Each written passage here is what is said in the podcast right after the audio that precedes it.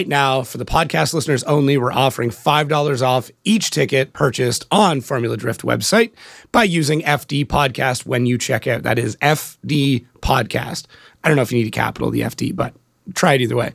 So head over to formuladrift.com, pick up the tickets, then enter code FD Podcast, get $5 off all eight events this year. It's our 20th season. Head over. If you're going, save five bucks. Might as well.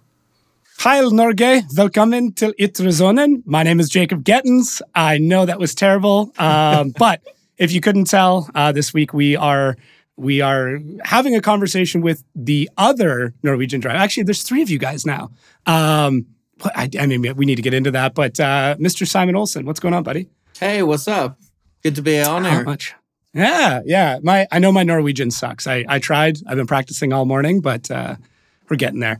You were pretty the close. Outer, outer zone does not translate super super well. So it doesn't. What what is it? It uh itresone? Yeah, itresone. You're pretty close. Itresone. Yeah. Itresone. Okay, okay. Yeah, Google Translate's not always the best tool, but uh, it'll get through. So yeah. But uh, cool. Are you you're you're back in Norway now, right? Yep. So we're back home. Have been back since Monday after um, Jersey. Okay. So uh, in two days we are heading out to Gatebil. So uh, I'm not sure when this is gonna get out there, but yeah. From recording it will... day, it's only two days till Gatebil, so that's the next thing up right now.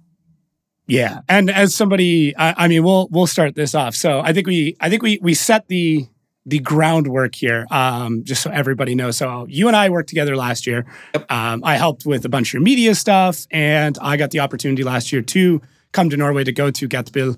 Um, man, what an insane time! Like, I think that's one of those. If you're into drifting, if you're into even just the party scene, mm-hmm. that is that's a bucket list event for sure.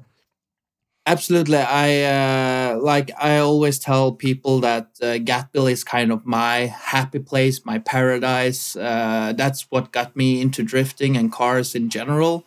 So uh, so that's where I kind of have my kind of vacation. It's it's a little bit of work and it's a hassle to get there because of you need to pack everything and you need to take the bus, take that to uh, the DMV to make it uh, road legal. You need to do all the tires, and throughout the weekend of Gatebil, you run through pretty much 40 tires if the car runs good.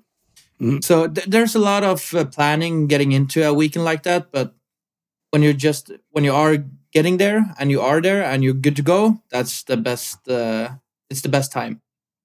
Yeah it's it's wild. And it's interesting how i would say that festival and like some of the content that's come out of it has really changed a lot of stuff in, in american drifting too. Like you know just even the we've seen like the layout of like grip cars and drift cars on the track at the same time.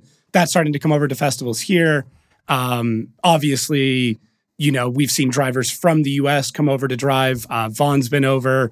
Mm. Uh, I know I'm missing a bunch of them, but like it's it's wild. Like it is, it's a crazy and and how late you guys party, I think is probably one of the funniest things. Like it's like three, four in the morning, and people are still going like like it like the sun just went down.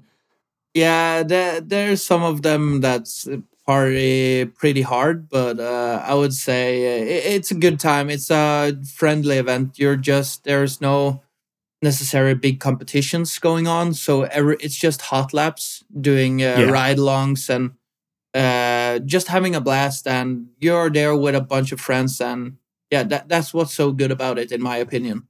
But definitely, the, the party is fun as as well. Yeah, it is. the the the uh the one competition though is the Super Three battle. Yeah, which is like a completely different take than I guess what most people are used to in in a drifting competition. Yeah, it's uh you're three cars in a row and you're trying to make it as easy as possible for the car in in the back of you. Uh so uh last year it was Team Rimax uh with uh, Ole Morten Davanger and Joachim Haugenes where uh, Joachim was up front, uh, Ole in the middle, and me in the back. And the guy in the front has always tried to make the the line as wide as possible and not try to make too much smoke because if you produce a lot of smoke as the lead car, you make it hard for the the chase cars.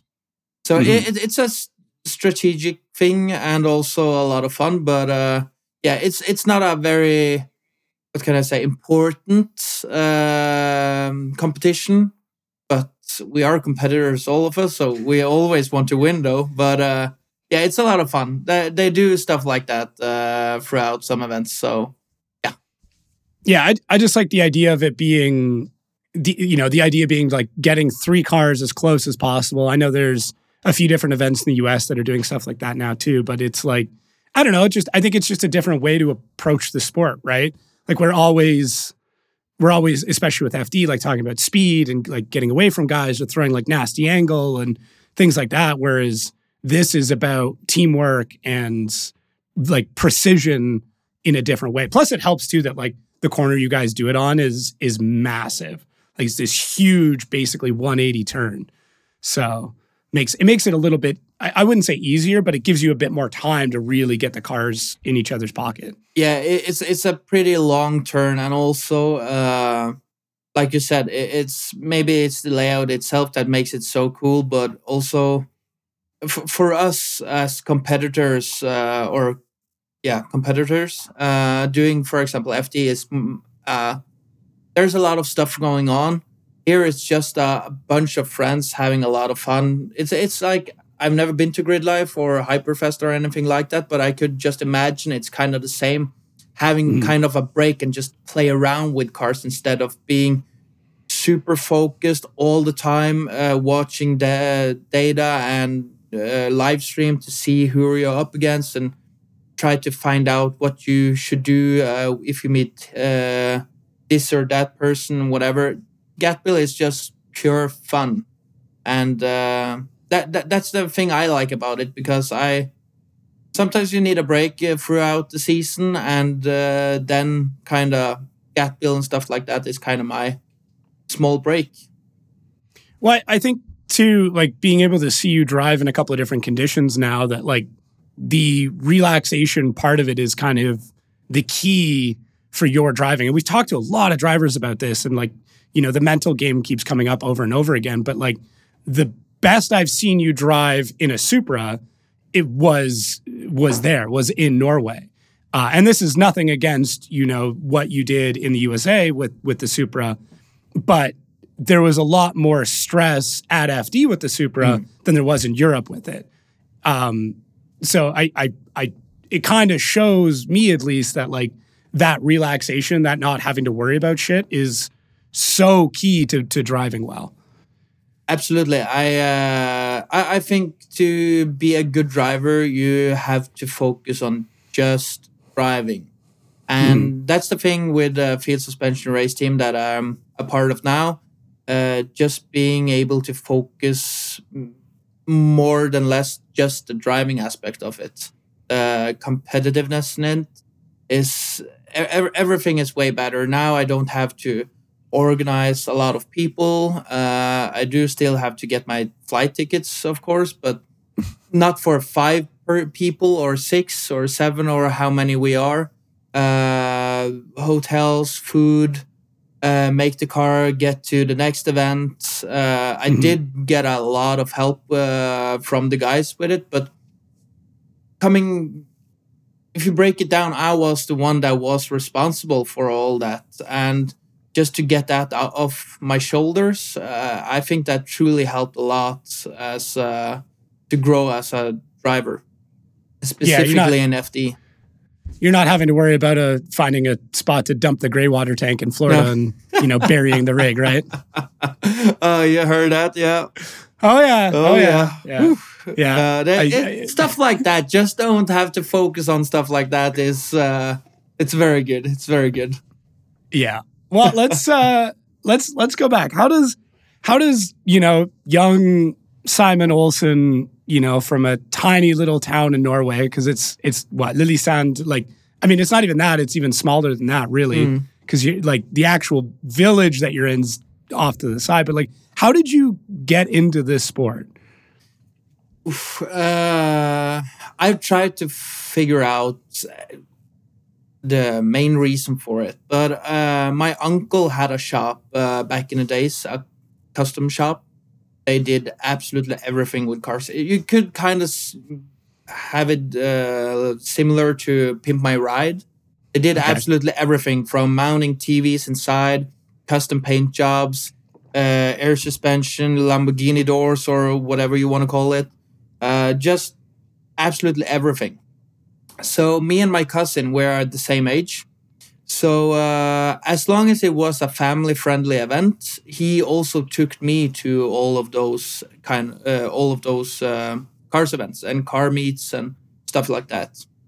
And uh, I just remember my one of my first car meets. Uh, it was uh, a couple of hours out from where we live, and it was a candy blue Toyota Mark IV Supra uh, without a bonnet on it uh, okay. to show off the engine bay. And I just remember uh, the the um, the purple uh, camshaft gears from HKS uh, okay. at that time. That was the the big thing. And I, I was at this time I was probably eight or nine years old, maybe. So uh, it, it's a while, but and after that car meet was done, that specific Supra drove out to a roundabout and did a couple of uh, donuts. And I was just like, I want to do that. that. That was the coolest thing ever. And uh, my uncle had a lot of cars, and it was always uh, a thing to do a burnout with them and produce smoke uh, and all that. So I, I, think it started from there. And then um, yeah, you have the Fast and Furious movies, Tokyo Drift. Uh, I always been into um, car games like Need for Speed, uh, mm-hmm. Assetto Corsa, Live for Speed, for example. All of those um, uh, games. Been playing around with all of that. Uh, grown up doing uh, quads in the forest, making our own trails out there with uh, my friends back home here uh, locally. But it was always uh, a happy moment when was the snow ca- came down because then you could slide around and then we got a little bit older uh, went to Gatebil to the festival but not as competitors just the you know the people i'm talking fans. about yeah the oh, fans yeah, yeah. uh, all of my friends just wanted to party and uh, drink all day and night, but I was more interested in watching the drifting. So I packed my chair and uh, a, a, small cooler and went up to the track and was sitting there whole day just watching cars after cars and passing and passing. And sometimes my friends was up there and I told them uh, that one day I'm gonna be out here driving my own car and be one of the best on this in drifting. And uh, yeah, I think we're starting to get there. well, I, I, mean, I, I obviously podium in New Jersey is a, a very, very good place to start. So yeah, absolutely. minus every, I mean, everything else that you've accomplished back home as well. Like that, um, I, I, I don't think people realize how tough the competition is in Norway. The fact that there's three Norwegian drivers in FD should give you an indication of how good the driving is over there. Yeah, and Norway is a very small uh, have have very small population. I think we're only like just above five million people in the whole country. That's yeah. like a medium Chicago. town, yeah, a medium yeah. big town uh, or city in US, and that we have three Norwegian drivers in a small series like FD, uh, and all three of us uh, are competitive I, I think that says a lot about uh, Norwegian drifters, and there's a bunch more that really could do really good in FD and series like Drift Masters as well. There we all, already have a couple of them. Uh, so yeah, motorsport is a big thing uh, uh, over here. Clearly, do you, do yeah. you think like do you give that? Do, do you think the reason is you know things like the availability of ice drifting or even you know field drifting that that allows people to do that all year? I'm not sure. Uh, there's not so much uh, field drifting. It's more ice drifting is kind of popular though. You could uh, have whatever car you want. You don't need more than basically 100 horsepower to slide around there, depending on the tires you want to do. Uh, but I, I'm not sure. I we we do have Gatebil. Gatebil is so familiar with uh, the regular guy in the street uh, over here, so it's like everyone knows about it. And if you Mhm. are interested in cars, you you have been to Gatebil or you at least have heard of it and you know what it is. And maybe that uh, attracts people to do more drifting. Uh, just the ten years I've been there, uh, it's grown a lot since then. So I just think people get their eyes up for it and want to do the same thing.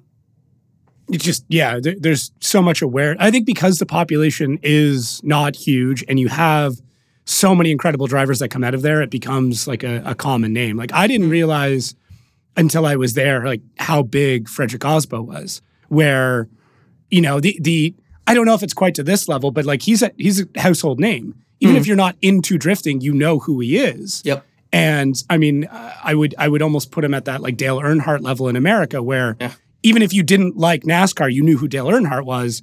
That's how Aasbø is in Norway, Mm. where I would like talk to people, and you know, I'd say, "Oh, I'm here for for drifting." I I, I remember talking to somebody at one of the stores.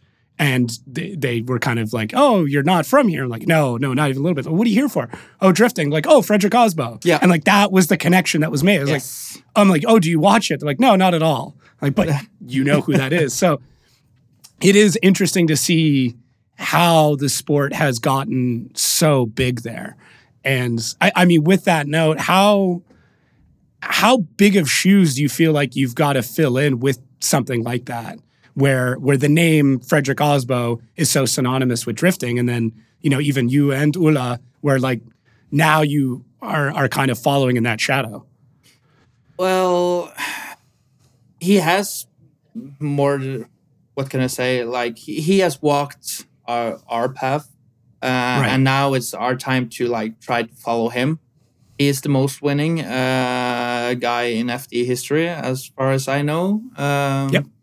So it's like, yes, of course, uh, he's the one you want to beat. He is the champion. He's a free time champion, as long as, or uh, as same as uh, Forsberg and also Deane. Yep. Uh, but being a fellow Norwegian, he is kind of the man I wanna want to beat specifically, just because we are coming from the same country. Uh, we have, yeah, it it's just comes down to that. He has been my idol. He's been my inspiration to get to FD because he did it. Uh, so not too much pressure. It's just that I want to show myself that I could do it too, kind of thing. Uh, But I know there's been some doubters uh, that uh, I wasn't good enough for pro in FD, and uh, it, it, for me that just gives me a little bit more. "Huh, watch me, I'm gonna do it Yeah. and uh, it's it's been hard. It's not. It's it's very hard to do it because there's a lot of things you need to sort out. You need to have a car. You need to have a good team, and you need to be willing to sacrifice a lot of spare time with friends and family, traveling, uh, and all this. So it's not just you got to be good to be. You need to be more than just a driver, if you get me. So a little bit pressure, but for most of it, I'm doing my own thing, and uh, it's kind of the same thing. But I want to do it my way. That's a that's a good point. I think that's a, a good way of going about it too. That like, you know, you want to rise to the level that he set, but Mm. you don't necessarily want to follow the same path to get there, right? Yeah. Yeah. And, and you guys have a lot of similarities, you know, both um, driving Mark IV Supras, um, you know, you obviously both coming from Norway, both coming from very small towns in Norway. It's not like either of you are, are from Oslo or, or any. I mean, really, that's that. is- That's kind of it.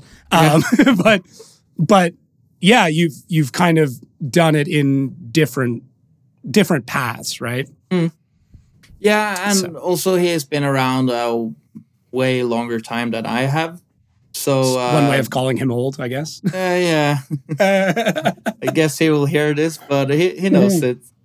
No, but seriously, uh, he, he he's very what can I say? He he's very settled here. He has his thing, and uh, we are now having the backing from Odi and Feal Suspension and I have never driven a V8 before this, and uh, it suits me quite well, uh, in my opinion. So um, that's a little bit what I talk of doing our my, my own thing and going my way, but I, at the same time still achieve the same thing that he and many other guys has done.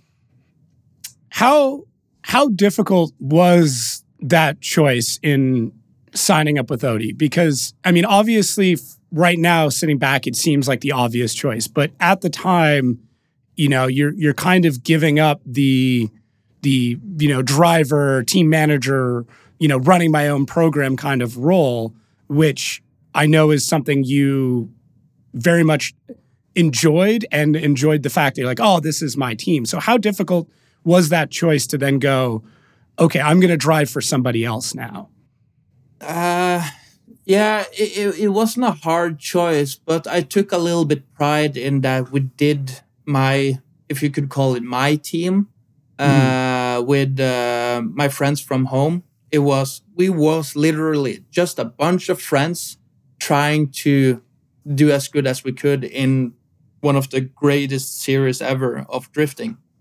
Um, so for me, it was a, a lot of fun that we actually was my friends that was helping me back home. It was the same guys coming over. Uh, Matthias that built the car, uh, and all of that. It, it was it, it was kind of the same. We did the same thing just in a different country and in a different series. So I took a little bit pride in that, uh, having a full Norwegian team. I think that was pretty cool, but it wasn't necessarily my dream to do it with my own team. My dream is to win FD and, of course, try to be one of the greatest of all time. And as a, in my, or how can I put this?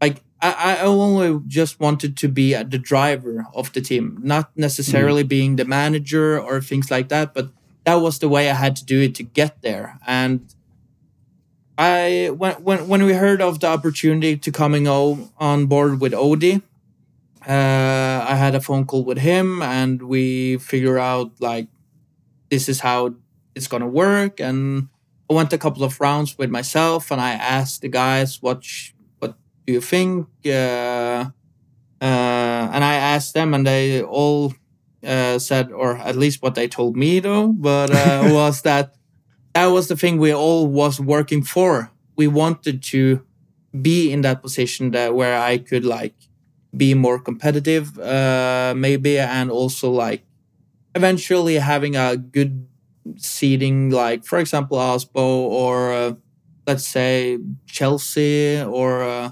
some right. of the big names. Like in those kind of position, that's my kind of dream position to get to one day eventually. Is just you know uh, both of those guys did everything they could as a solo driver, yep. and then eventually got the opportunity to jump on with a larger team, and then just move towards a, a driving role. Yeah. So hmm. that that that's that, that's my dream. Like I I I want to climb the ladder. I want to start on the bottom and work my way up. Uh, so it was it, our intention was to start in Pro two, but then mm. Pro Spec come around and uh, changed up some stuff that we was hard for us because we already had the car. Uh, yeah. So we worked out a solution where we could just jump into Pro uh, and that's how that worked out. So, yeah.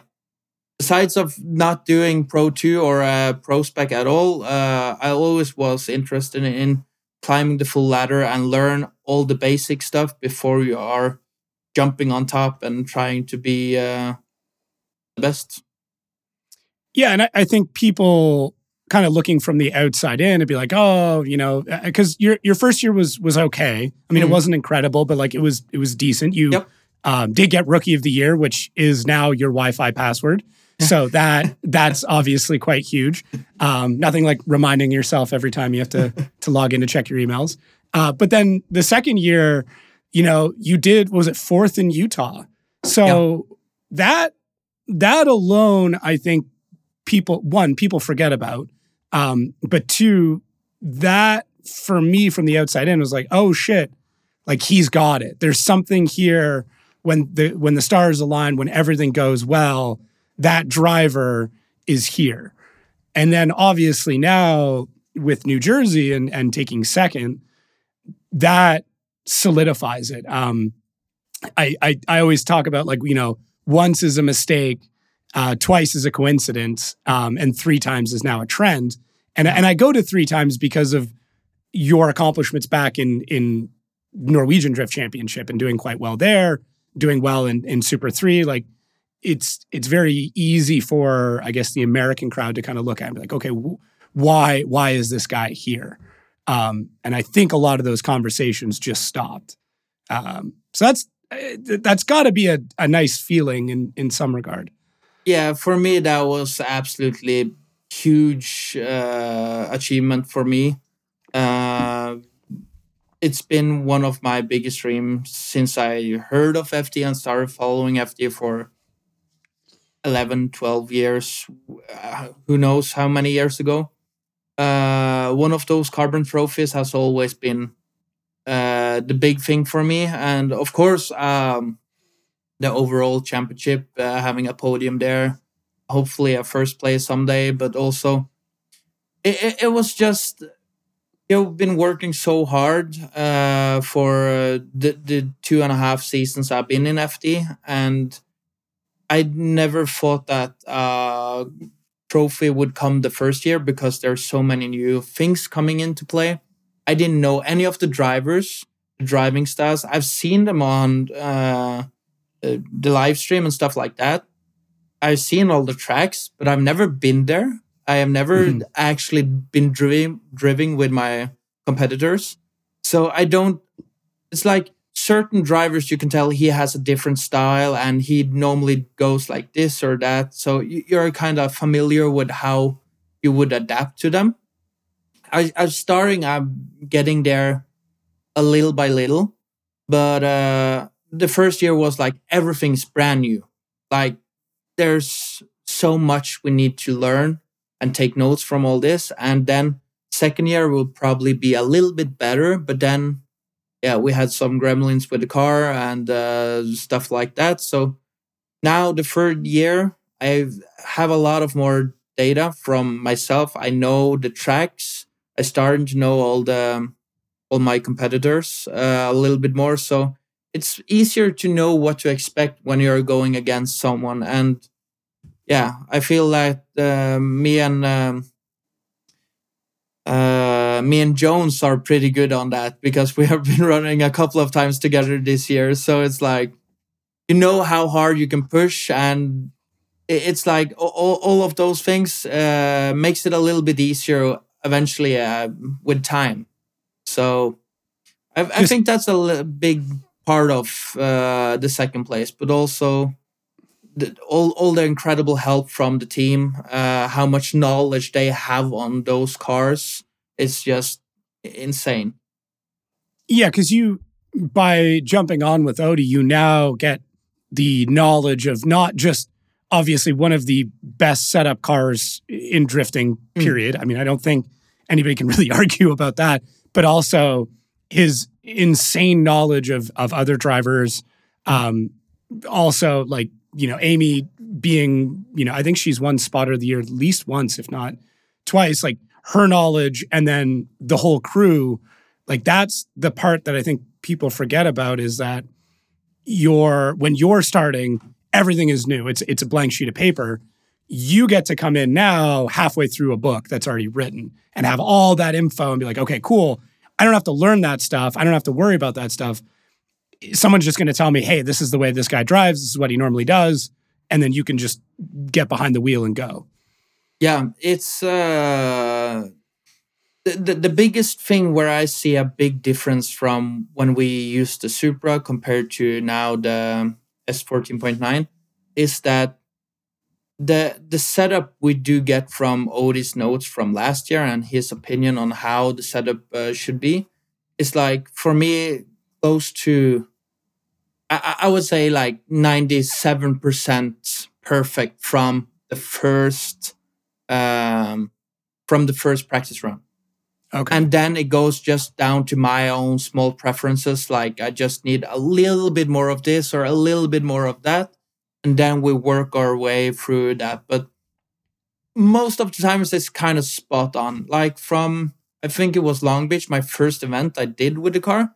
I didn't change anything. I just um, adjusted tire pressure throughout the day where it was cold or hot or what I needed for uh, qualifying or um, yeah, uh, top 16 or uh, top 32. Throughout there, it was only tire pressure. I did not adjust anything else. But now I learned the car a little bit more. I trust the car a little bit more. So we're starting to play around, and I, I, I want to get some knowledge as well out of it. And uh, yeah, it's hmm. starting to work out really well so as somebody who grew up in north america at least my entire life um, even for me the first few times i went to the us it was like a, a small culture shock mm. um, how how big of a difference is america from norway for somebody who's never realized the the, the changeover uh, for me, it's definitely the the humidity in most of the uh, places we go to. Uh, right. For example, Orlando, Jersey is pretty humid too. Uh, St. Louis, stupid hot as well. Yeah. Uh, California is very. It's a little more humid than it is back in Norway, at least where I'm come from. But uh, I, I would say California is pretty pretty close to what we have. So I would say the the climate and the weather way warmer. Uh, the sun is higher up gets darker really much earlier over at your guys' place, but that's pretty much it. Like the, everything is bigger though. Like the roads are bigger. Uh, everything is that's just down the street is always 25 minutes away. Yeah. Uh, from what I'm used to, and when it's just down the street, it's five minutes.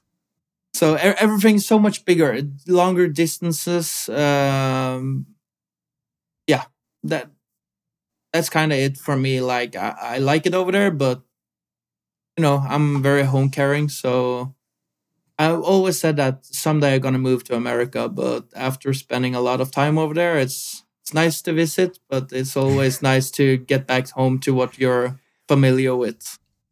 Yeah, and you're uh, you're a big family guy. I mean, I think you know uh, your dad it's funny. Your dad and I've had a bunch of conversations, but yeah. uh, he last year I think came out to almost every round. If not, I think he missed one. Um, this year he's been out to a bunch as well. But it was funny because I'd be like, "Oh, are you you know are you coming out next round?" No, no, no. I'm gonna stay home. I'd stay home. Yeah. And then Osborne, like you know, the next event, I'd see him like, "I thought you were staying home." He's like, "Well, I moved some things around. I'm here now." Yeah. Um, I one of the coolest things to me especially with New Jersey, is that your your mom was there, um, and she's only been to a couple of events. But did that have any play in your head during that event, like knowing that your mom was right there? I, I, try not to think about it, but maybe without me knowing, it does affect me in a way. Uh, mm. But yeah, I like I I love my family, and uh, it's always nice when they are around. Uh, my dad uh, runs the family business back home, so it's kind of limited on how much time he could take off. But last year he made it work pretty well. I think it was to six out of eight events. Uh, and yeah, like you said, Jersey having my mom and my sister there, uh, that was their second event. So uh, it's it's always special to have family or friends around, but uh, I, I I'm just trying to do what I'm supposed to do. Um, doing my best out on track and try to be staying hydrated and uh, get the sleep I need and just focus on the race weekend and not try to f- think of who's on the grandstand or whatever. But it, it, it gives you a good feeling, of course. It does. I, I mean, I think honestly the the support ranges like it, it, definitely goes past just your mom and your dad and your and your sister. Oh, yeah. um, I'd like to present example A. Yeah. Um, for anybody listening at home, this is a very large book with 2022 and Simen's photo on it, but this, can you explain to me what this is, what I'm holding here? So uh, this is incredible. yeah. my uh, my aunt uh, did uh, way back in the days. She did a lot of uh, like uh, photo albums of uh, when we had like family events when we've Mm. gathered the whole family. She took a lot of pictures. It was video, film, or filming.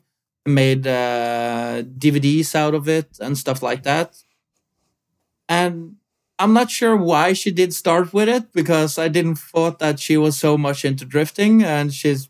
I'm not sure if she still is, but she has made two of those uh, from 21 and 22. And uh, if I know her correctly now, she's in good work of making 23 as well.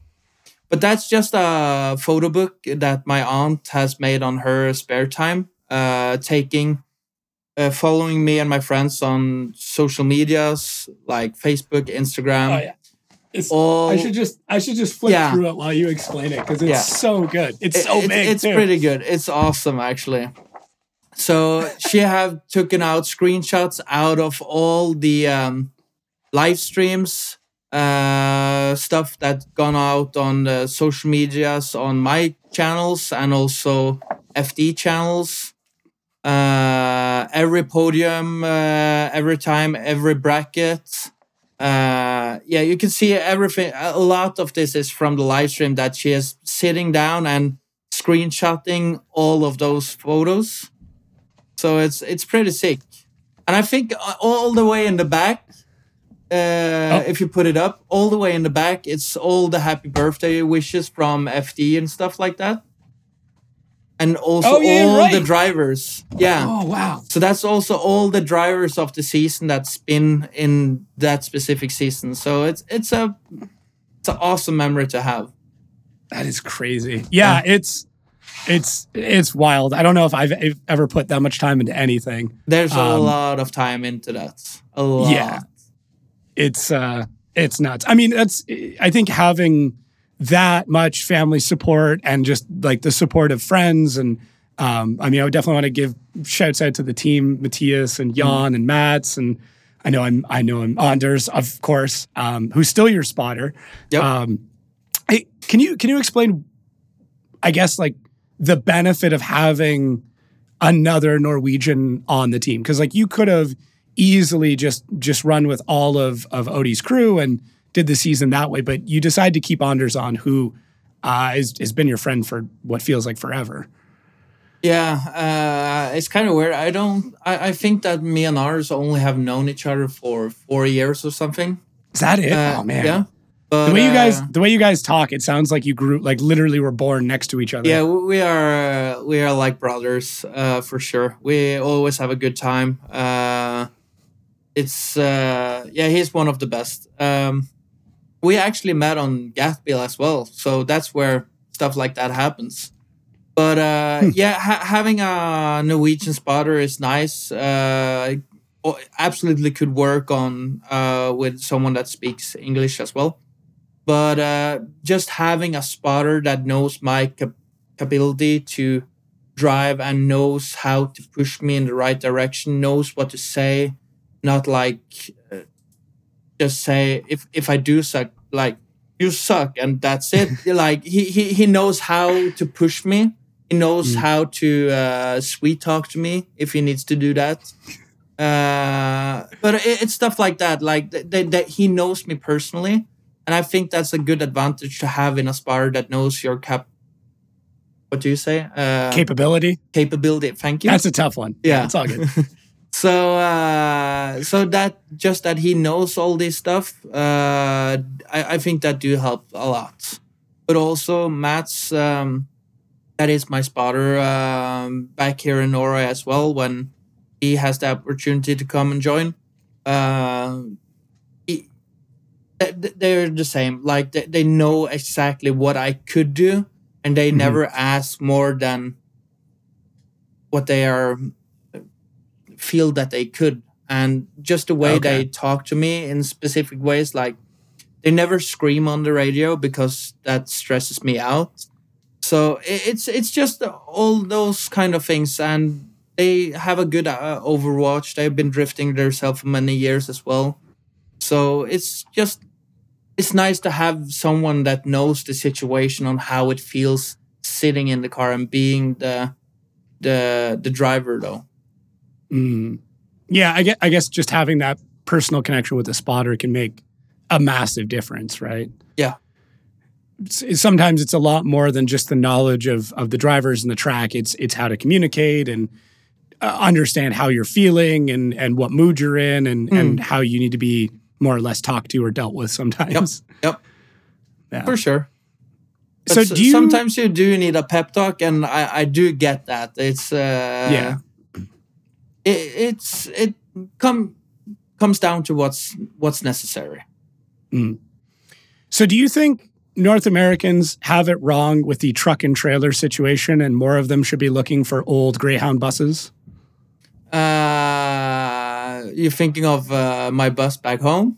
Yes. That's exactly what I'm thinking of. Uh, well, no, uh, the, the the things back or over there is very much nice and all that, but the tires blows up all the time. Uh, we don't have a problem with that on our buses back home, but yeah, the bus is cool. Uh, there's a lot of people that like that one. Um, I, I think it's the best thing ever. We do get everything we need to take with us for um, events or uh, races but uh, it, it, I'm not sure what's the best. Yeah.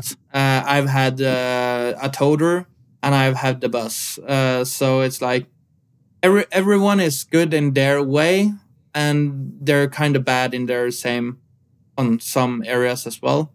So I, I think I think it's a 50-50, but for for America, maybe a toter home uh, is better. But for American roads, no, sorry, European roads, uh, the bus would be more than enough because the roads back here wouldn't allow a big toter like like you see over there.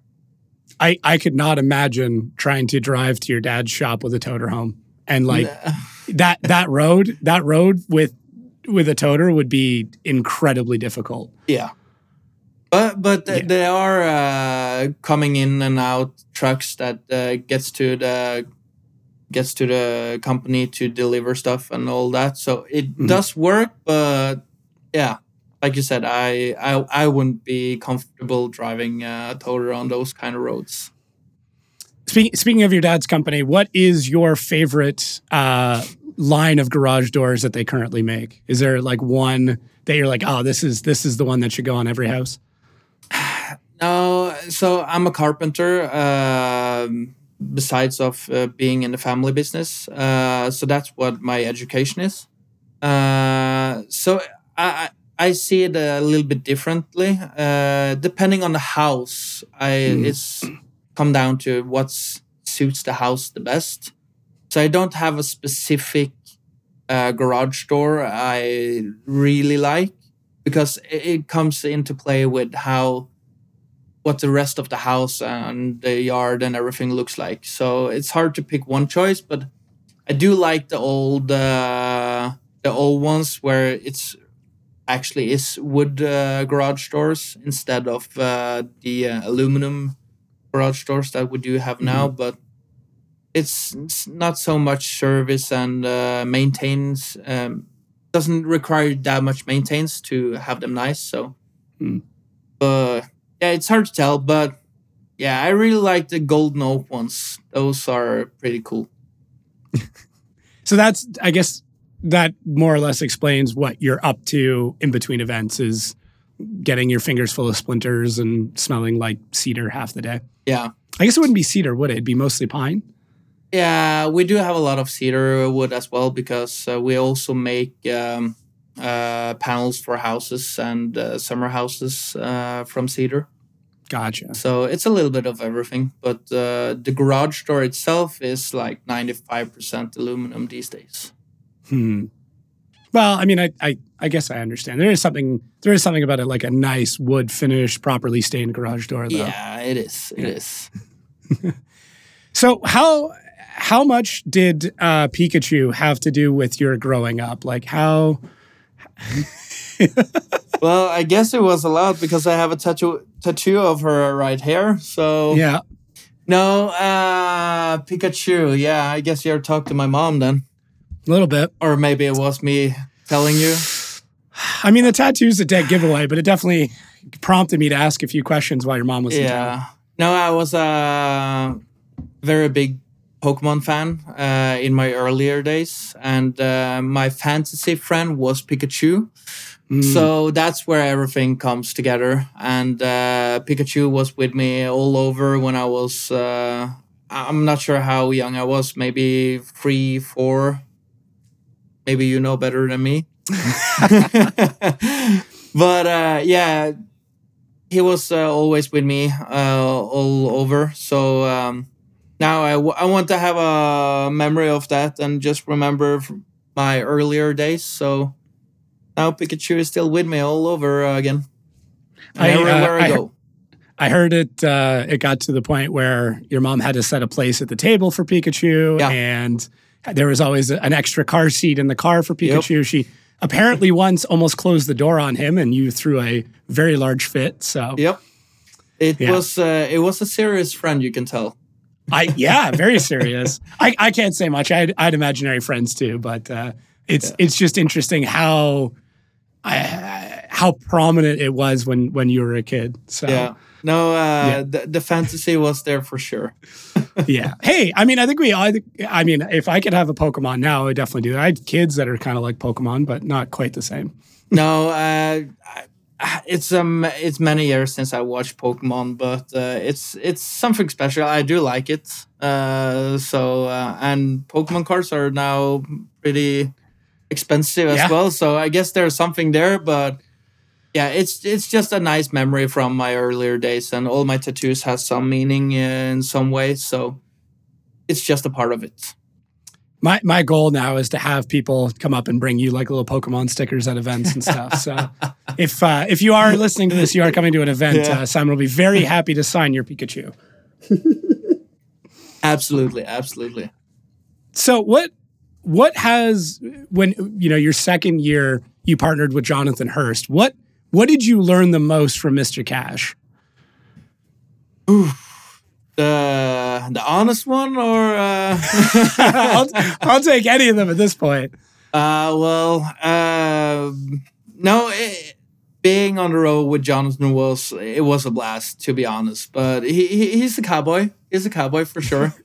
Uh I just remember all the tools in one bag. Like if you needed a 14 millimeter it was like you had to get down there and you search through everything. It was like it, it, it, was a show. It was a show, but no, Jonathan is my uh, my best friend. Uh, it's always a good time with him, and uh, yeah, it was a lot of fun. But if the, if there's one thing I would say, and this is probably the honest one, that's just to don't care about the car. Just put the rear to the wall and floor it and talk yourself good. Like I was always like, yeah, we're gonna go out there and see what we can do and do our best. And Jonathan is the opposite. Like he's like, I'm gonna out, go out there and kill it. I'm just gonna be the best, and I'm gonna win practice. I'm gonna win everything.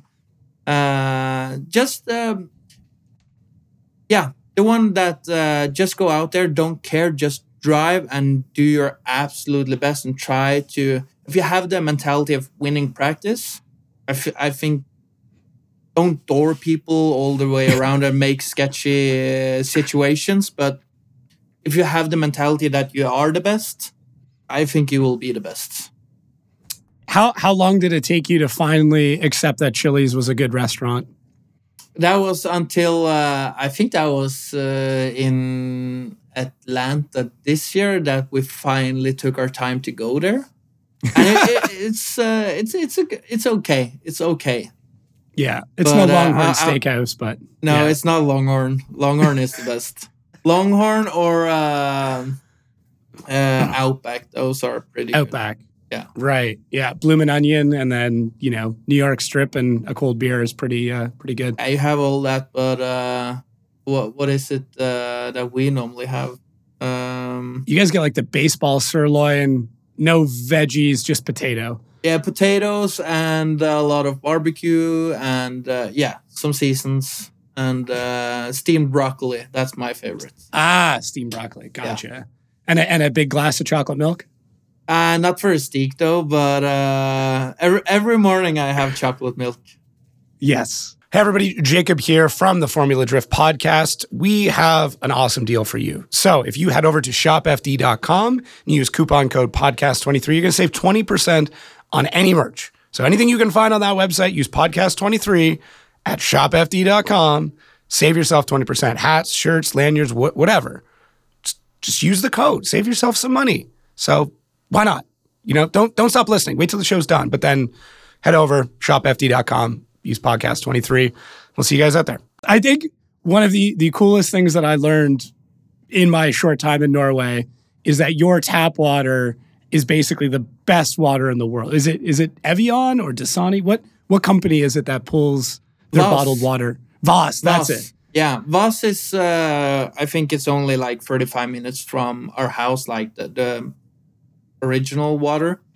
Mhm. So uh, yeah, I think I'm not gonna put it out there because I'm not sure, but I think Norway has one of the cleanest um, waters uh, in our sink and yeah, on tap.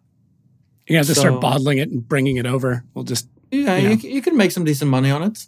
Yeah, yeah. Just start filling your baggage. Yeah, fill your luggage just full of like refilled bottled waters, like Norwegian tap water. Still, Yeah, maybe- still better than yeah. Maybe that could pay for some of the uh, FD experience. There you go. Yeah, just do that. Let's just we'll just you know we'll start up a, a company importing water from Norway. I'm sure Yep. that's completely legal and there'll be no problems with that whatsoever. Ah, don't think about it. So what I guess we, we talked about like affording FD. It's it's obviously not a, a cheap venture. Um, obviously your your family has has helped out quite a lot. What what's that situation like now?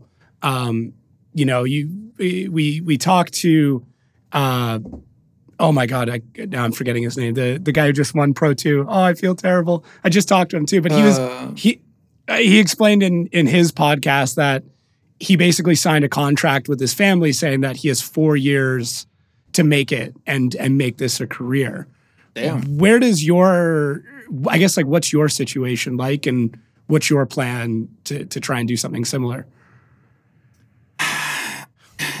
It's well, uh, the plan Cole is Roberts. to win. Sorry, Cole Yeah, Roberts. yeah. I, I've his name. Okay, there. I feel better. Go on. Sorry to he, interrupt. he was killing it in uh, Jersey. Actually, uh, love the look of the car, and he drove absolutely badass. So yeah. shout out to you. Yeah. But, um, Cole. Yep. Uh, no, w- what it looks like, it's it's no plan. It's just, or I guess the plan is to be the champion one day, or that's at least the goal.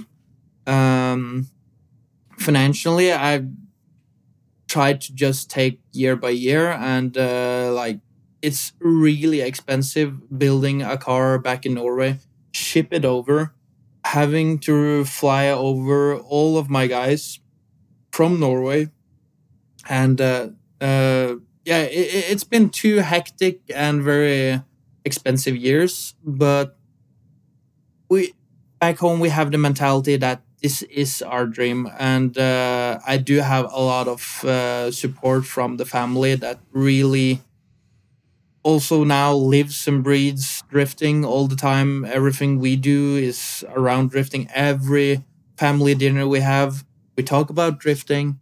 Uh, so it, it, it means a lot to ho- the whole family now. And um, yeah, w- without the family, I would never, ever been in this situation, having the experience of uh, traveling the world, uh, specifically under COVID as well, when my uh, FD experience started. Um, so very grateful for that. But yeah, we definitely are uh, on the on the hunt for some sponsorship to get this going for a longer period of time, though. But um, yeah, family has been helping a lot. It's yeah, it's tough. Like obviously, you know, it's not a cheap sport. I think you know making the decision to drive with Odi probably has you know I, I don't know obviously the the financials of it, but like they're they're must have been some thought about okay, here's we're paying for flights, here's we're paying for cars and for toter and everything else, or we take whatever that price is, and then we look at like okay, this is a ready to go setup. We don't have to worry about these things. Um, and and I'm sure that plays some factor into it, but obviously, it would be nice to sign with a company that could be title and then help cover those costs with Odi's team. Yeah. So is there is there like one in particular that you would love to sign? Like if if if you could just just pick any company in the world and be like, hey, this is who I'd like my title sponsor to be. Um, who who would you pick? Uh, that's uh, I actually never thought about that in that in that way. Uh, Vosswater. yeah, Vosswater, or yeah. having a, a, Norwegian company that was interested in this and having some interest in being promoted in US. Of course, that would probably be a little bit easier to. I, I mean, if you're gonna have a title sponsor, you gotta give something back at least. So it, it, yeah. it, would be very good if it interfered somehow with drifting or cars uh, related, but I, don't have a one specific brand or company that I would like, but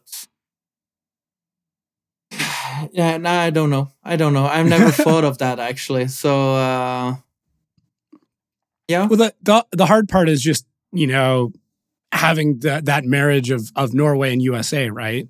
Because mm-hmm. it'd be it'd be incredible if if it could cover you know both sides and blanket sides and and be able to to do all of it but there's mm-hmm. always the difficulty of you know okay they need to be able to work here and they need to be able to work there um, we even see with like Fredric Aasbø you know signing two different tire deals which is mm. interesting you know Ken to Norway yep. is now his tire in Norway mm. uh, and then obviously he's over with Nitto in the USA so like there's certain things with with that that that you can do you know you you're rocking Feal as the title here and then um, you know a lot of Rimax logos in Norway. So mm. there, there's obviously a bit more of a hurdle when you have two locations that you're working mm. out of.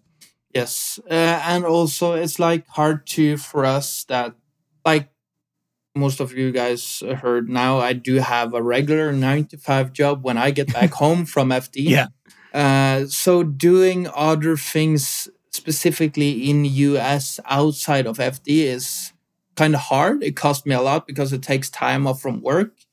Uh, and also like I'm home caring though, but it, it, it's hard to do a lot of and being in the country for too many uh, days uh, uh, for events. So it's kind of hard to give back to someone when you don't have when you don't know where.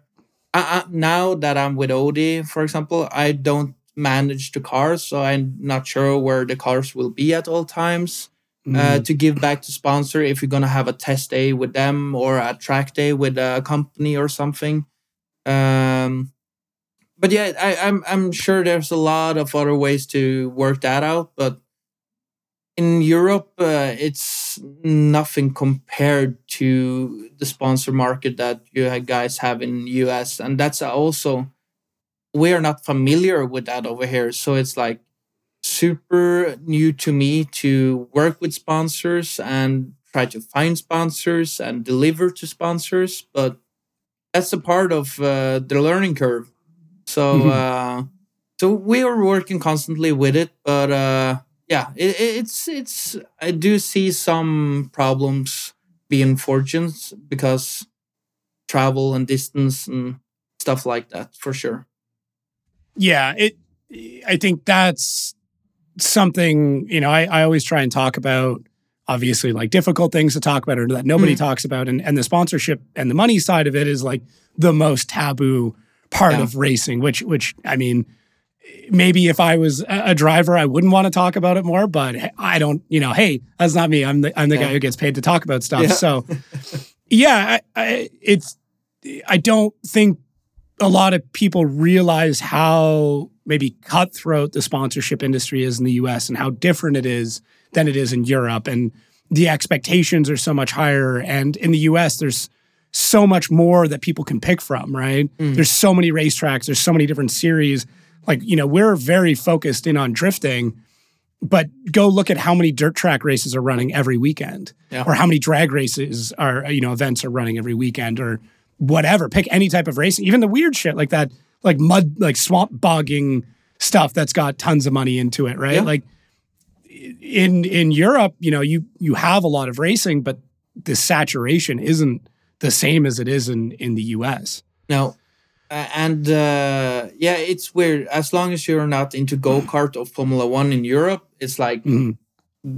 you don't. They don't care. It's not sponsors. It's uh, it, it's hard. Uh, it's a very different way of operating stuff uh, in Europe compared to US. But sorry, uh, it, it's um, no, it's it's it's odd. I, I- I'm not sure uh, why or why it's so much bigger over in US though, but it's definitely a, a big difference for us. Mhm. So getting off the the hard topics, let's let's get back to some fun stuff here. Um, Okay. obviously, you uh, Utah is a track you're you know you did quite well at. Mhm. Do you think with this new chassis setup, with with everything being different, that you'll be just as comfortable getting back on that that layout? Yeah, I do think so. I, I like the car a lot. It's very easy to drive and it's I, I truly think the whole car itself um, is better than uh, than what my Supra was. I we me and my team didn't have the full knowledge to get a proper setup. Uh, now with the help from Odi and all the other guys on the team, it's completely different. Uh, so I really think that we could be as confident that we was uh, in Utah again and some other tracks, but uh, yeah, we we will have to see. I take race by race, but Mhm. now kind of the focus is on St. Louis. But I I, I truly do. I truly think uh, we could uh, pull it off once again. Still in uh, S fourteen. I, I think St. Louis plays a little bit better to the V8s, um, in my opinion, because of the massive changes in speed. Yeah. Like anytime we have those huge slowdowns, the V8s seem to do better because they can just kind of grunt their way Yeah. out of the corner. Whereas with you know the two Js, even with anti-lag or nitrous or anything else, you still have a bit of lag or delay time that you need to either keep the car spooled up for or the RPMs up. So, Mm. do you have, I guess, like a little bit more hope that St. Louis will be better than years previous? Yeah, I truly think the St. Louis layout will uh, suit both my driving style and also the car itself. Like, I know there's a lot of hate on St. Louis, uh, the track itself, the track layout. Uh, but I, I, I'm, it feels like I'm always the guy that's like, no, when someone hates on a track, that's kind of track where I, what I like Mm, because we don't have those big ovals back home in Europe or Norway or whatever. So the small tracks like for example Jersey, St. Louis, uh, at, at least those two reminds me very much of the home tracks where things goes a little bit slower but a little bit more technical. Mhm. Uh, so so I, I like that and I like that aspect of the uh, the high speed and then drastic uh, break breakdowns and then full commitment uh, going into next turn again and slow speed again and so on. So, but I, I, do, I do think we could do good in St. Louis, uh, specifically uh, or specifically after New Jersey as well. But uh, the car will handle the track way better than the, the 2J would because it's so much easier to get the power down to the ground and give get some traction. do, do you think with with all the V8 driving, you would ever swap all the cars over, or are you just No, too obsessed with the sound? No, I'm I'm too obsessed of 2Js. Uh, it, it's not just the inline six turbo engines; it's specifically 2Js. It's my Mm. favorite engine. I've had that in all my drift cars since I started with drifting, uh, and I'm not a good mechanic myself, specifically not engine mechanic. But is is there an engine I at least could work with? It's the 2J. So uh, uh, but uh, I think the 2J has a little bit more passion for like Gatebil stuff or uh, Mm. grid life, uh, things like that. But uh, for for competition like FDI, I definitely see a big advantage of having uh, a big V8 for sure. Just that low down grunt, like being able to kind of have power no matter where you are, right? So, Brad Dan would kill me if I say this out loud, but uh, Ah, that's fine. I don't even I don't even think he listens to this. It's fine. Go Yeah, yeah, he he is, but uh, Yeah. no, it's like it, it's just easier. There's so so much less things that going on at the same time. You don't have to very focus on clutching and revving, keeping the rev up, or uh, yeah, stuff like that. It's just throttle or no throttle, or you clutch when you need to clutch, and you brake if you have to brake. When you, what I feel when you're running a 2J, you, you do all this at the same time. Mm. So uh, it's it's way more comfortable and easier. So maybe that's also a little bit uh, comes down to the result that we have this season compared to the others. Just less going on in the car, less to worry about, less foot movement.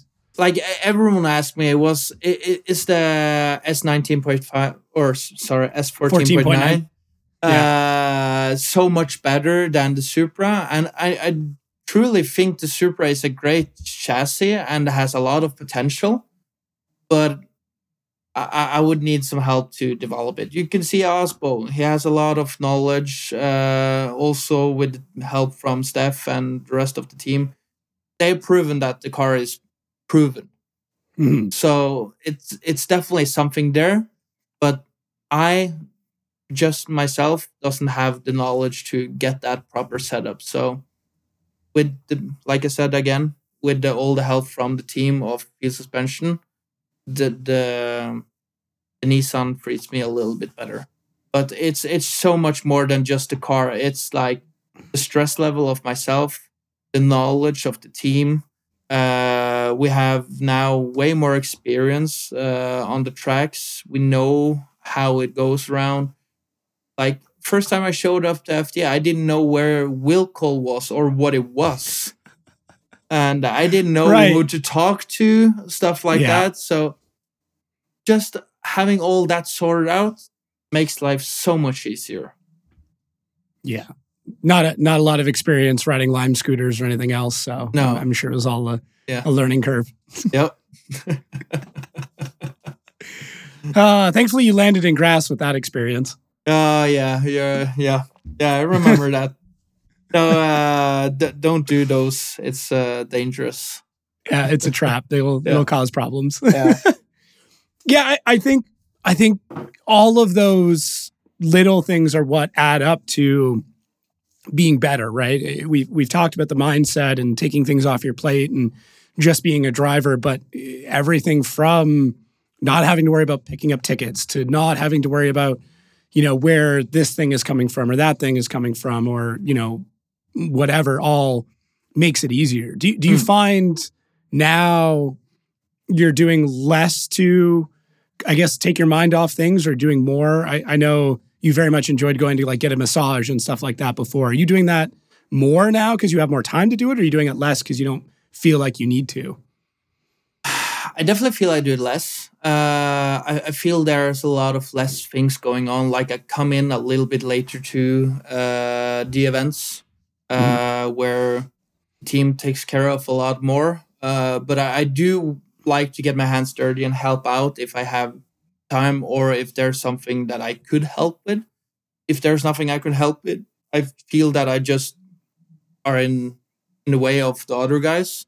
uh, so if if there's something I could help with, I would love to help. But if there's not, I would just try to stay away and do some other stuff, like watch some live streams from the year before, or uh, talk to my spotter, or just having the mindset going for the weekend.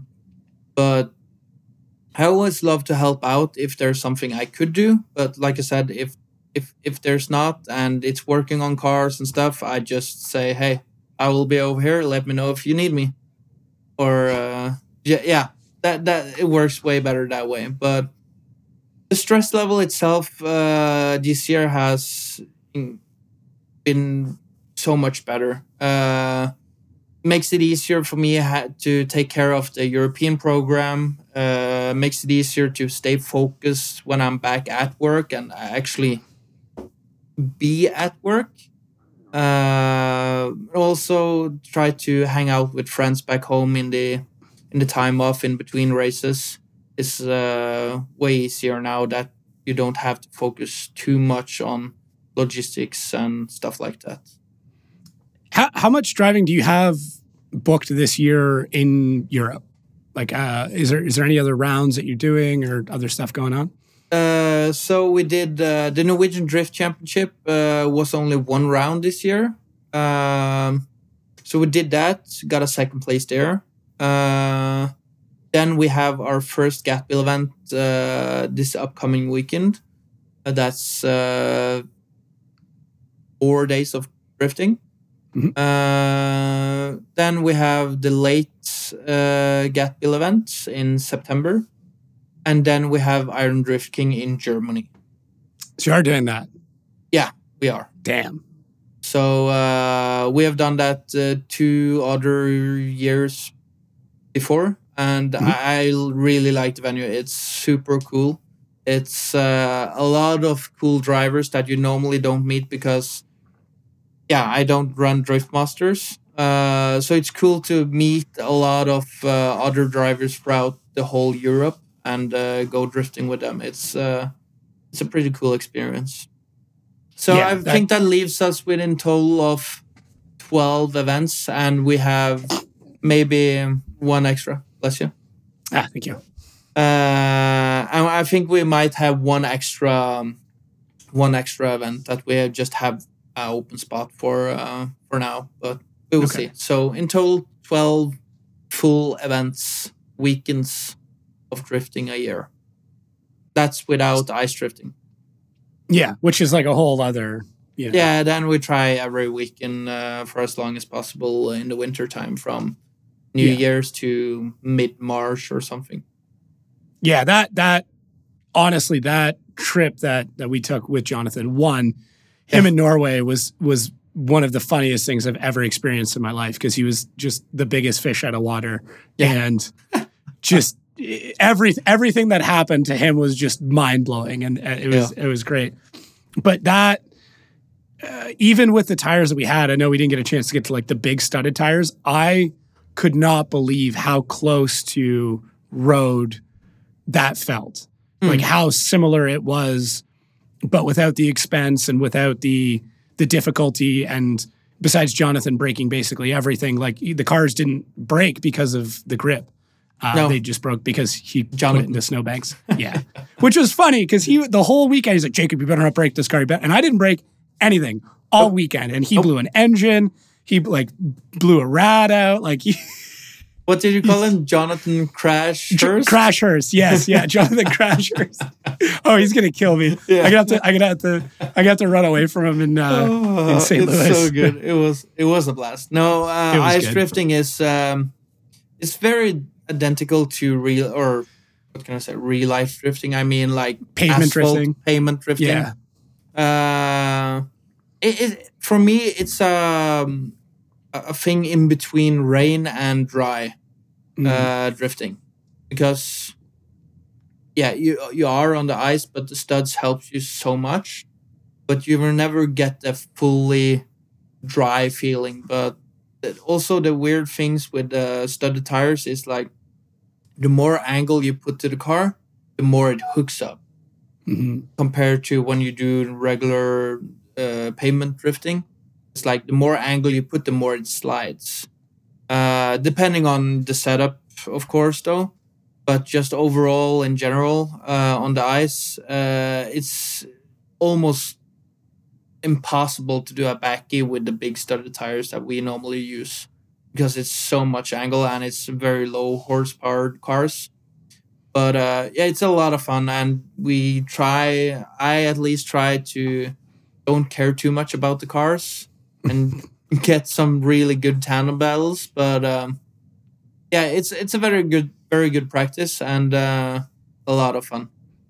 Yeah, it's it's wild, and if anybody has any opportunity, no matter where in the world, to go do it, I cannot stress enough just how much cheap seat time you can get, and how how oh my god, it's so much fun. Yeah, Yeah, um, absolutely, I agree. Yeah, it, I did an absolute blast. Even though, like, like I said, I'm not a great driver. I've, I've made that quite clear. Like, that's Yeah, not did- my expertise. good. I did okay. Yeah, I, yeah, I'm. I'm good at like.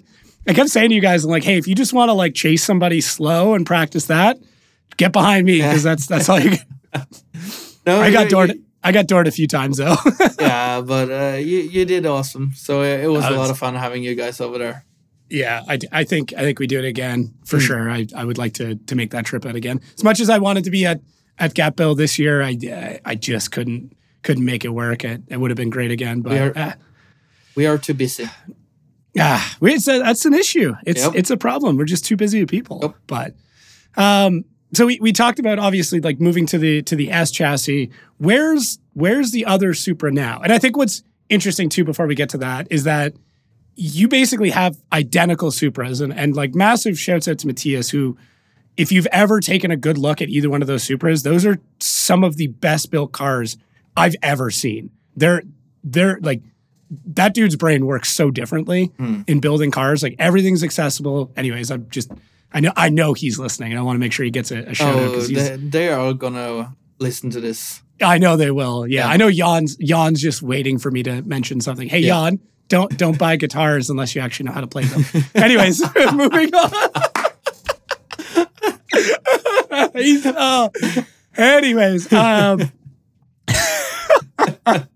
there's like ten people who get that joke, Yeah, but all of them are laughing really hard it's right good. now. It's good for us though. It's good for us, yeah, yeah. And I know I'm not going to see him for a while, so he can't attack me. Um, where where is the the other other Supra right now? Uh, the FD Supra or Yeah, the FD one. Yeah. I mean, the the other one's probably somewhere halfway up a bus right now. But yeah, you're, you're not wrong. Uh, Yeah. no, so uh, the FD Supra that we had uh, for my two first seasons of FD uh, is now um, located at the Red Dance Shop down in Florida. So he was nice enough to let us uh, have some things over there. Uh, after season, we went to um, after twenty two season. We went to Florida to uh, sort out the car, uh, rebuild the engines. He built two new fresh 2Js for car, uh, one for the car and one spare. Uh, Matthias and Jan flew over, was there for three and a half week or something to um, to refresh the whole car. They took the, everything down to the bare chassis because we it was had crazy. Yeah. yeah, uh, because we had some uh, car gremlins uh, throughout the season, so we want to just fully refresh absolutely everything of the car. Uh, so they did, and uh, when everything was pretty much uh, done, locked up, and uh, good to go, uh, then things with Feal suspension worked out. So now it's just waiting to be used but when that's when that's gonna happen i'm not sure uh, because my budget uh, for the season doesn't allow me to do much outside of FD over in the Yeah. states so we will see what we're gonna do with it if we're gonna sell it depending on what we're gonna do for next year. Uh, so um, we, we, we will see. But for now it's uh, staying at the dance shop and it's uh, 110% good to go. Uh, fresh engine uh, and the whole car is just uh, refreshed. So it was it, it is 100% ready to go for another fd season but uh, Hmm. we will see yeah. That's interesting. I mean, obviously, it could be one of those, uh, you know, sell that to pay for another year, or you know, try and go back to that chassis if you don't want to do another year with Feal, or I mean, even potentially let somebody rent it out or something like that. I think you got a few different options, right? Yeah, we, we have been playing with some ideas. Uh, I already have a buyer on it if I'm gonna sell it. Wow. Uh, it was a guy that just asked me straight up what I wanted for the car, and I named the price. And uh, he said, uh, "If you're going to sell it, I'm the first person you're gonna call." So, uh, so, Wow, so, okay. so we will see. We will see. But um, I, I I don't want to take any uh, rushed um, uh, solution or uh, calls on what to do with the car. Uh, It's there right now. I have the trailer, uh, have the tools, have the equipment. I have absolutely everything I need. The only thing I don't have is a truck to hold the trailer. But as long as I can get a truck, I have the full setup to do another FD season on my own again, if it comes to that. I think there's a few. I think America has a few trucks. It Yeah, should be fine. We should be Yeah. fine. Yeah. And Yeah, it's, that's- it's in Florida as well, so maybe I could get a lifted one as well. Hundred percent. Yeah, with like that big lean, right? Yeah, Like yeah. Uh, yeah. I forgot about that. Yeah, Yeah, and, you you and have the to do that. speakers on the outside as well. Of of course, Yeah. because everybody needs to know what your musical choices are. Yeah, Yeah. I don't think it's suitable for my music uh, to have speakers on outside, but Ah, you never know. Maybe, maybe people will be into it. Jan would probably like it.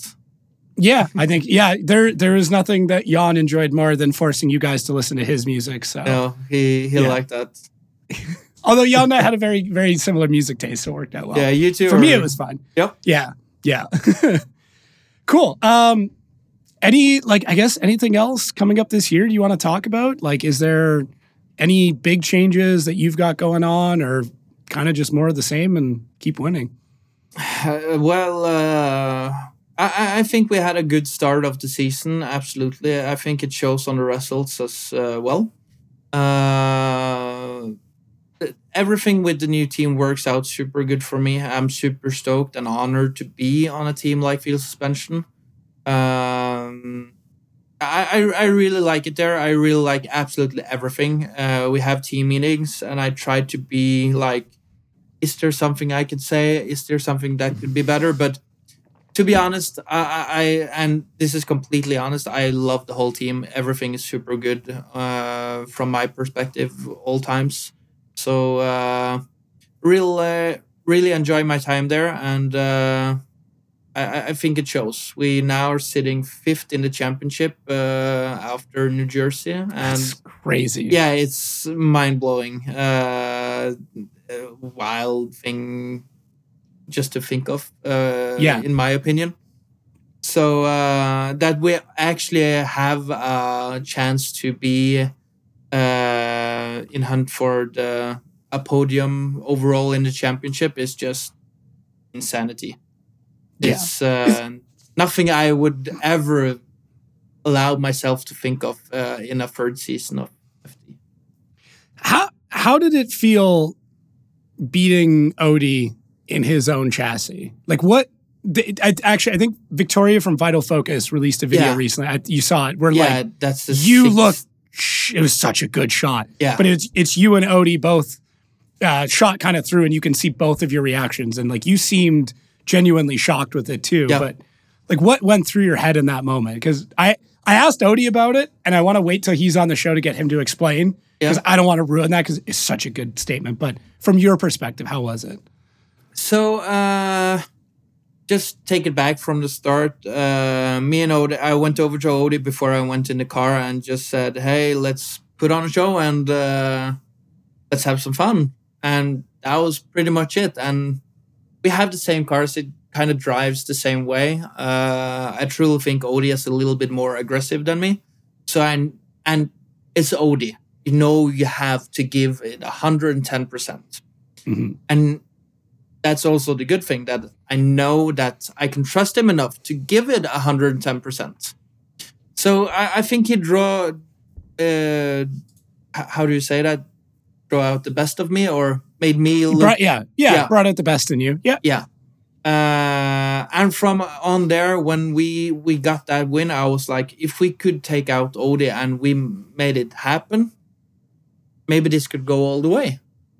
Uh, but the, the reaction was uh, a mix of I thought that I put down some mistakes uh, on the table. I, I have no chance to see how he did in my chase, so Right. Uh, now seeing it, like I, I think it was, um, I think it was the right call, uh, of course. But at that time, you, you didn't know, and uh, my spotter was uh, Anders was also very eager at the moment because we was like in top eight going against our uh, teammates and uh, our our dad that we call him. Yeah. Yeah. Track dad. Uh, yeah. so uh, just overall, um, when we were so eager, and Anders was uh, saying to me on the radio, like, "Damn, Simen, that was a good run, but I- I'm not sure if we have this one."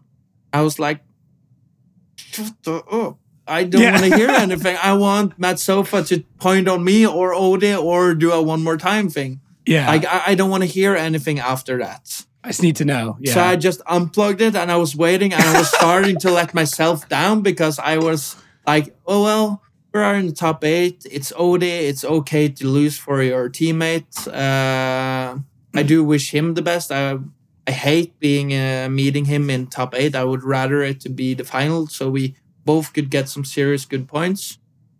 Uh, but like I was starting to let myself down. And like start to acknowledge that we lost.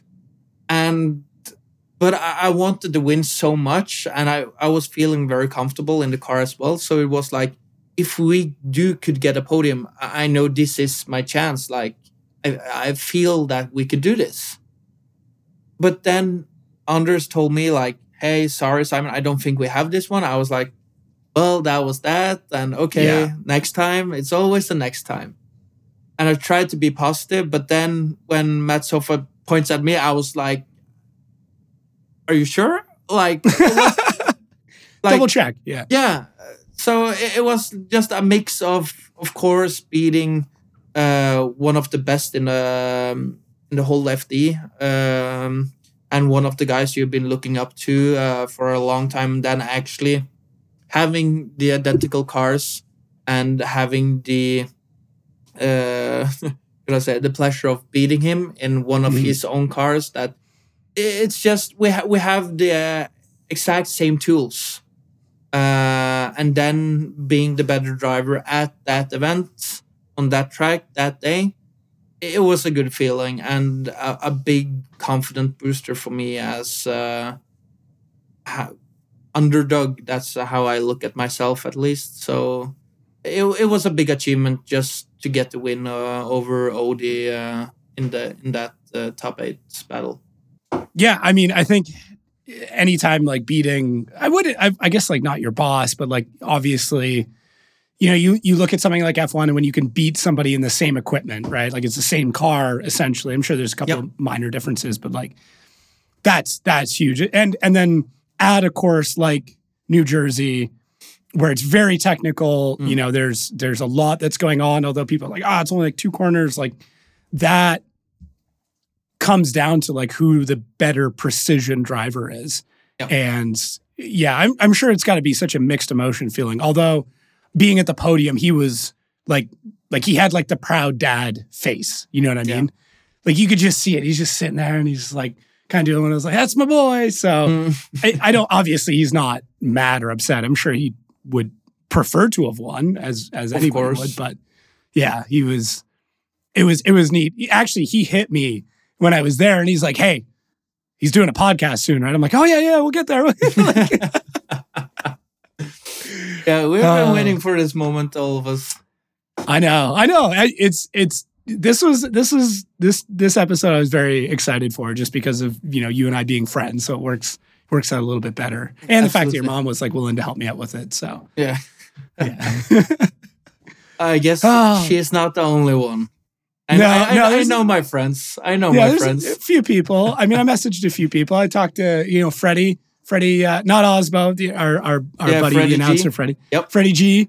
So he, uh, I hit him up. I talked to a couple different people. So it was, uh, it was good. So I guess uh, what's up after this? You're you're going back uh, back to the shop to pack up, get ready. Uh, yes, that's pretty much it. Uh, it's only the rest of the night because we are a couple of hours ahead of you guys. Uh, so it's uh, now uh, gonna have uh, dinner with Mats and uh, his fiance, Nice. Uh, and then it's straight back to the shop and pack up things, uh, do some tires, um, fuel up, make sure that everything is good to go, that you have all the equipment. Um, very uh, known of uh, forgetting things. so, uh, so I called in some Uh. extra help to have uh, a couple of extra eyes and some hands uh, extra to help out. nice. So, is uh, just- Ivan coming with you again? Yep, Evan Nice. is coming with me. When is this podcast getting out? After Uh, next. Yeah. Yeah. Okay, so uh, I have uh, my, um, I I would love to Yeah. say, little brother. Uh, Yes. So he turned 18 uh, just a couple of days ago. So he is actually, without him knowing, is going to drive the A90 on Gatebil for his first time. No way. Yeah. So that's Oh. uh, going to post that on uh, my socials, but uh, that's going to be a lot of fun. Oh, that's so cool. Yeah. Oh, that gets me so stoked. Mhm. He's he's such a good kid too. That's that. He's. And He's he's, one a of those- phenomenal driver. I, I was just gonna He's say, so like good. that's one of those people that I would I would I could see easily doing very very well. Yeah. Um. Yeah. Just even seeing him just ice drifting and then you know watching videos and and other stuff of like his ability is is Mm-hmm. crazy and and for his age he drives with so much maturity. Like he's very smart behind the wheel. You know I mean, he doesn't doesn't push too hard. Um. Yeah, that's that's so funny. He's Yeah. such a good kid too. I love that guy. Yeah, he, he he's he's been learning the right way, in, in my opinion. Though he started with my uh, my i Supra. Uh, Mhm. he, I bet he has five times more seat time in that car than I have. So uh, Huh. he's ripping that uh, like nothing. He's uh, he's so good, and he he's been working his way up and started with sim drifting now as well, and super good. And to be 18 years old and just legally in Norway, just allowed to uh, take the driver's license as well. So uh, Is that what it is? 18? yeah. Jeez. Okay. mhm. So uh, he has been only driven legal on the street for four days or something. so uh, no, it, it, it's cool. It's gonna be a blast. It's gonna be a cool Yeah. experience. Yeah, that's that's going to be awesome. Well, I, I hope the, the trip goes well. Make sure to order an extra svel for me. Those those little fairy pancakes are Yeah, incredible. I will. Yep. Yeah, yeah. I, I am waiting for a photo. I want a a photo of one with like my name written on it or something, and then uh, the uh, the party potatoes. I don't know what they're called, but the fact that you guys eat baked potatoes at festivals just blew my mind. But uh, those are pretty sick though. They They're are really good. Really good. After a couple of drinks, man, there's nothing nothing better than a baked potato with like cheese and corn on it. I didn't No, believe it, right. but it, it, it, it's it's good. Um, yeah, it's uh very common festival uh food over there. So uh, yeah. yeah, Uh, those are really good. Well, I can I can say I'm very much um, looking forward to seeing the the vlog that comes out for for your uh, second place. Um, that's that's going to be nuts. I think you've got you've got a vlog that like no one talks about. That that Mhm. really like I'll make sure to link it down in the show notes because it it provides such a good insight of what what this is like for you. Um, eh, You know, I I some some shameless plug. Like obviously, I helped out with the stuff from last year too, but like the the Utah one from last year, I think was probably one of the coolest ones. So Yeah. if you guys do want more drifting content in your life, um, I would say, I mean, start from the beginning, but the Utah one from last year was probably my favorite. Yeah, it's it's a good one. There, are some pretty good reactions in there as well. Yeah. Yeah, So, I'm, I'm happy you're um, not swearing on the live stream anymore. yeah, I no, was- I've stopped doing that. I was uh, caught up in the moment. uh, did, know you, did your mom? what? yeah. Did, did your mom give you shit when when you swore on the live stream? I, I don't. Uh, no, none of uh, the guys back home noticed that. I think I, I've never got anything of it, so uh, I think good. I was good. But Ah, uh, yeah, uh, you know, when you're learning another language, the first uh, words you learn is swearing. So Of course. I just think it's naturally a thing. But uh, yeah, it was bad. Not on live television. Uh, well, I your your interviews have gotten better. Uh, you're not hope so. swearing. yeah, yeah. It, I, I'm sure it's weird. I, I can't imagine what it would be like to have to take an interview in a in a language that's not the one you speak the most. No, So, it's second language, but uh, yeah, it's a part of the work, and uh, I love being here. So uh, thank you for having me. Yeah, yeah, dude. I'm I'm like I said, I'm super happy we got to do this. Um, for anybody listening, make sure check the the show notes. We we always leave links to the driver socials there. So I'll leave all that. Maybe I should leave your Snapchat in there too. I don't know if you need more Snapchat followers, but nah, Snapchat is uh, a little bit too private. You need yeah, to get Snapchat first. And, I'm uh, you, not you, getting you, Snapchat. You have no. to. No, so I don't see all to. the dumb things I do back home. Listen, I've experienced enough of the dumb things that you do. okay, I don't need okay. to see it every day. cool. Well, I'll uh, I'll let you get back to it. I know you got a lot of packing and stuff to do. Um, yep. Try not to forget anything. Try not to be late. Uh, I'm sure you'll be okay. I will do my best. Cool. And uh, for everybody listening or watching at home, thank you so much. Um, if you are listening, make sure to watch because I flipped through that book a little bit. I'll see how we can get that into the reels to to show some of these pages. Um, anything else from you, or are you all good? No, uh, thanks for having me on, and uh, thanks to the fans uh, listening to this. And uh, if you guys have any questions for me, uh, shoot me a DM in Instagram, Facebook, whatever. Um, would love to help out if there's anything that you guys wondering on. And um, thanks for following. Yeah. Well, thanks again, everybody, for listening and or watching. Uh, if you like this episode, make sure to share it. Um, go ice drifting if you can. Make sure to follow Simen, all that stuff. Uh, yeah, for everybody that uh, for everybody back in Norway, thank you guys. Thank you everybody for the support. Um, I actually see how many Norwegian listeners we have, so that's always kind of cool. And I like I know I can name like ten of them. Uh, yeah, you have but, some friends uh, over there. I know, I know, and that's I. I very much want to go back. I I'm very very much want to go back. I have to. I have yeah. to. So I'll try and plan something. Maybe maybe a different Gatebil this year, one later in the year. Maybe I'll make it out to Iron Drift King. I don't know. That would be That'd awesome. be cool. Yeah. That one, that one, we'll, we'll talk about that one later. We do. So, that. yeah, maybe maybe FD needs an ambassador or something to go there. I'll talk to Ryan and be like, listen, we should send an FD representative. We should. well, Ryan was down there last year, so maybe some someone else has to do it this year. I yeah, I you know I'm I think I'm willing to, to I I think I'm willing to do that. It's a it's a big ask, but I'm I'm sure I could fit it in. yeah, we, we will we'll have a talk with him. Yeah, yeah, we'll, we'll have a chat. All right. Well, thank you again, Simen. Thanks for everybody for listening, and uh, we'll catch you guys next week. Thank you guys. Oh, oh no! Boy. Whoa! Whoa.